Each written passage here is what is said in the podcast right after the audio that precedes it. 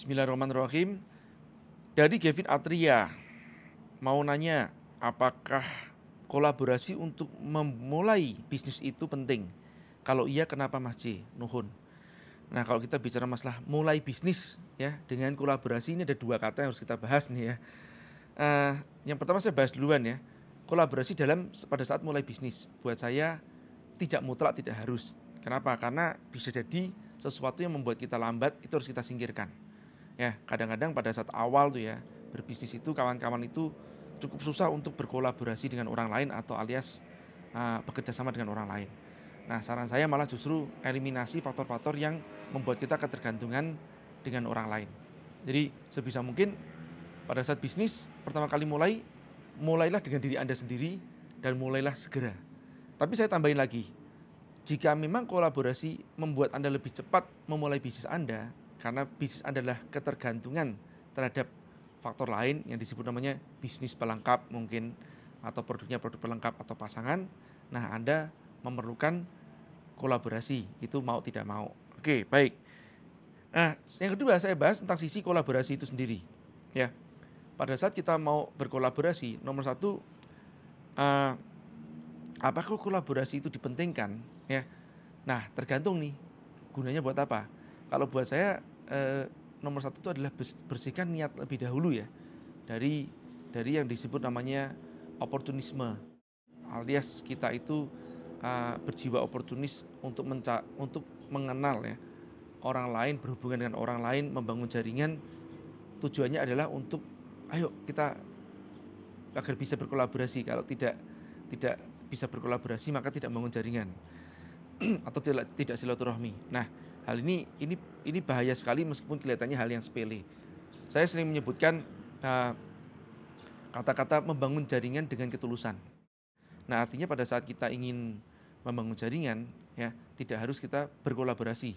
Bisa jadi mungkin kita sekedar give without expecting expecting in return. Ya, jadi kita sekedar memberi tanpa uh, berharap balas. Nah, jadi uh, tak harus selalu kolaborasi ya. Bisa jadi mungkin cukup kita bro apa yang bisa kita bantu? Kan gitu ya. Bukan bro apa yang kita bisa kita kolaborasikan? Ya. Nah gitu. Jadi semangatnya yang pertama adalah apa yang bisa saya bantu?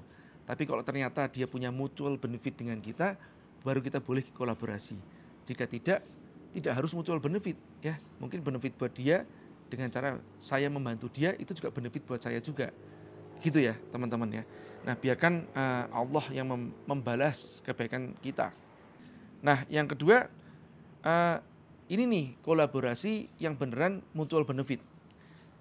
Harus memenuhi persyaratan ya, ada dua macam nih. Ya, ini atau sebetulnya. Ya. Yang pertama, lini produknya sama. Oke. Misalkan sama-sama uh, di di fashion atau konveksi Nah, kita kolaborasi yuk supaya kapasitas produksi kita itu terpenuhi dan harganya bisa lebih murah. Ya. Nah, ini ini yang pertama nih ya. Jadi kolaborasi dalam satu lini ya untuk menaikkan kapasitas produksi agar mencapai yang disebut namanya economy of scale ya. Nah, itu kolaborasi yang pertama. Yang kedua, di lini yang berbeda ya.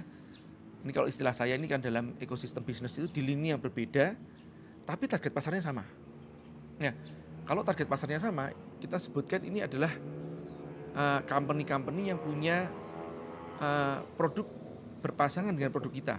Oke okay ya. Nah, itu ini penting banget. Misalkan lah ya, gampangnya kalau saya mengatakan nih, kolaborasi antara uh, penjual bakso dengan penjual esteller atau sebuah. Nah, itu kolaborasi yang target pasarnya sama ya, tapi uh, berbeda produk. Nah, ini berkolaborasi membentuk mutualisme begitu ya. Nah, itu yang kedua.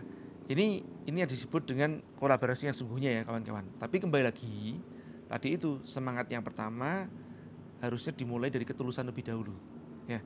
Supaya apa? Supaya uh, kita mendapatkan keberkahan dalam bisnis kita. Ya. Saya pernah videokan kawan-kawan, Anda bisa lihat di timeline saya di Instagram tentang uh, kisah penjual uh, apa namanya penjual nasi goreng ya. Nah, dengan penjual penjual siomay ya. terus juga sampingnya ada penjualan pempek di daerah Jalan Gardu Jati. Ini bahkan memenuhi persyaratan kalau kolaborasi yang ketiga ini ya. Sebetulnya saya mengatakan justru ini bukan kolaborasi sih ya.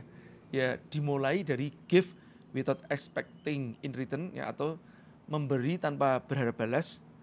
Mulai dari situ duluan ya.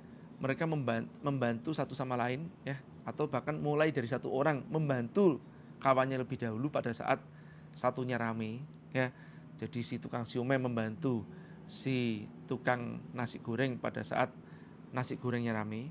Nah, mungkin terjadi setelah itu meskipun dengan ketulusan ya si penjual nasi goreng ini membalas kebaikan si tukang siomay pada saat dia rame pun dibantu. Nah ini sebetulnya tidak termasuk dalam kategori yang disebut namanya kolaborasi ya. Jadi dimulai dari ketulusan yang akhirnya berbuah persahabatan yang manis. Meskipun dalam satu lini, dalam artian satu lini sama-sama menjual makanan yang mengenyangkan. Ini yang saya sebut sebagai indirect competitor. Sama-sama kompetitor. Ya. Kenapa? Karena kalau sudah makan siomay biasanya juga tidak makan nasi goreng atau sebaliknya makan nasi goreng tidak makan siomay karena sudah kenyang kecuali kalau mereka makannya bersama-sama atau alias sambil saling mencamil satu sama lain. Begitu ya kawan-kawan, mudah-mudahan bermanfaat. Terima kasih.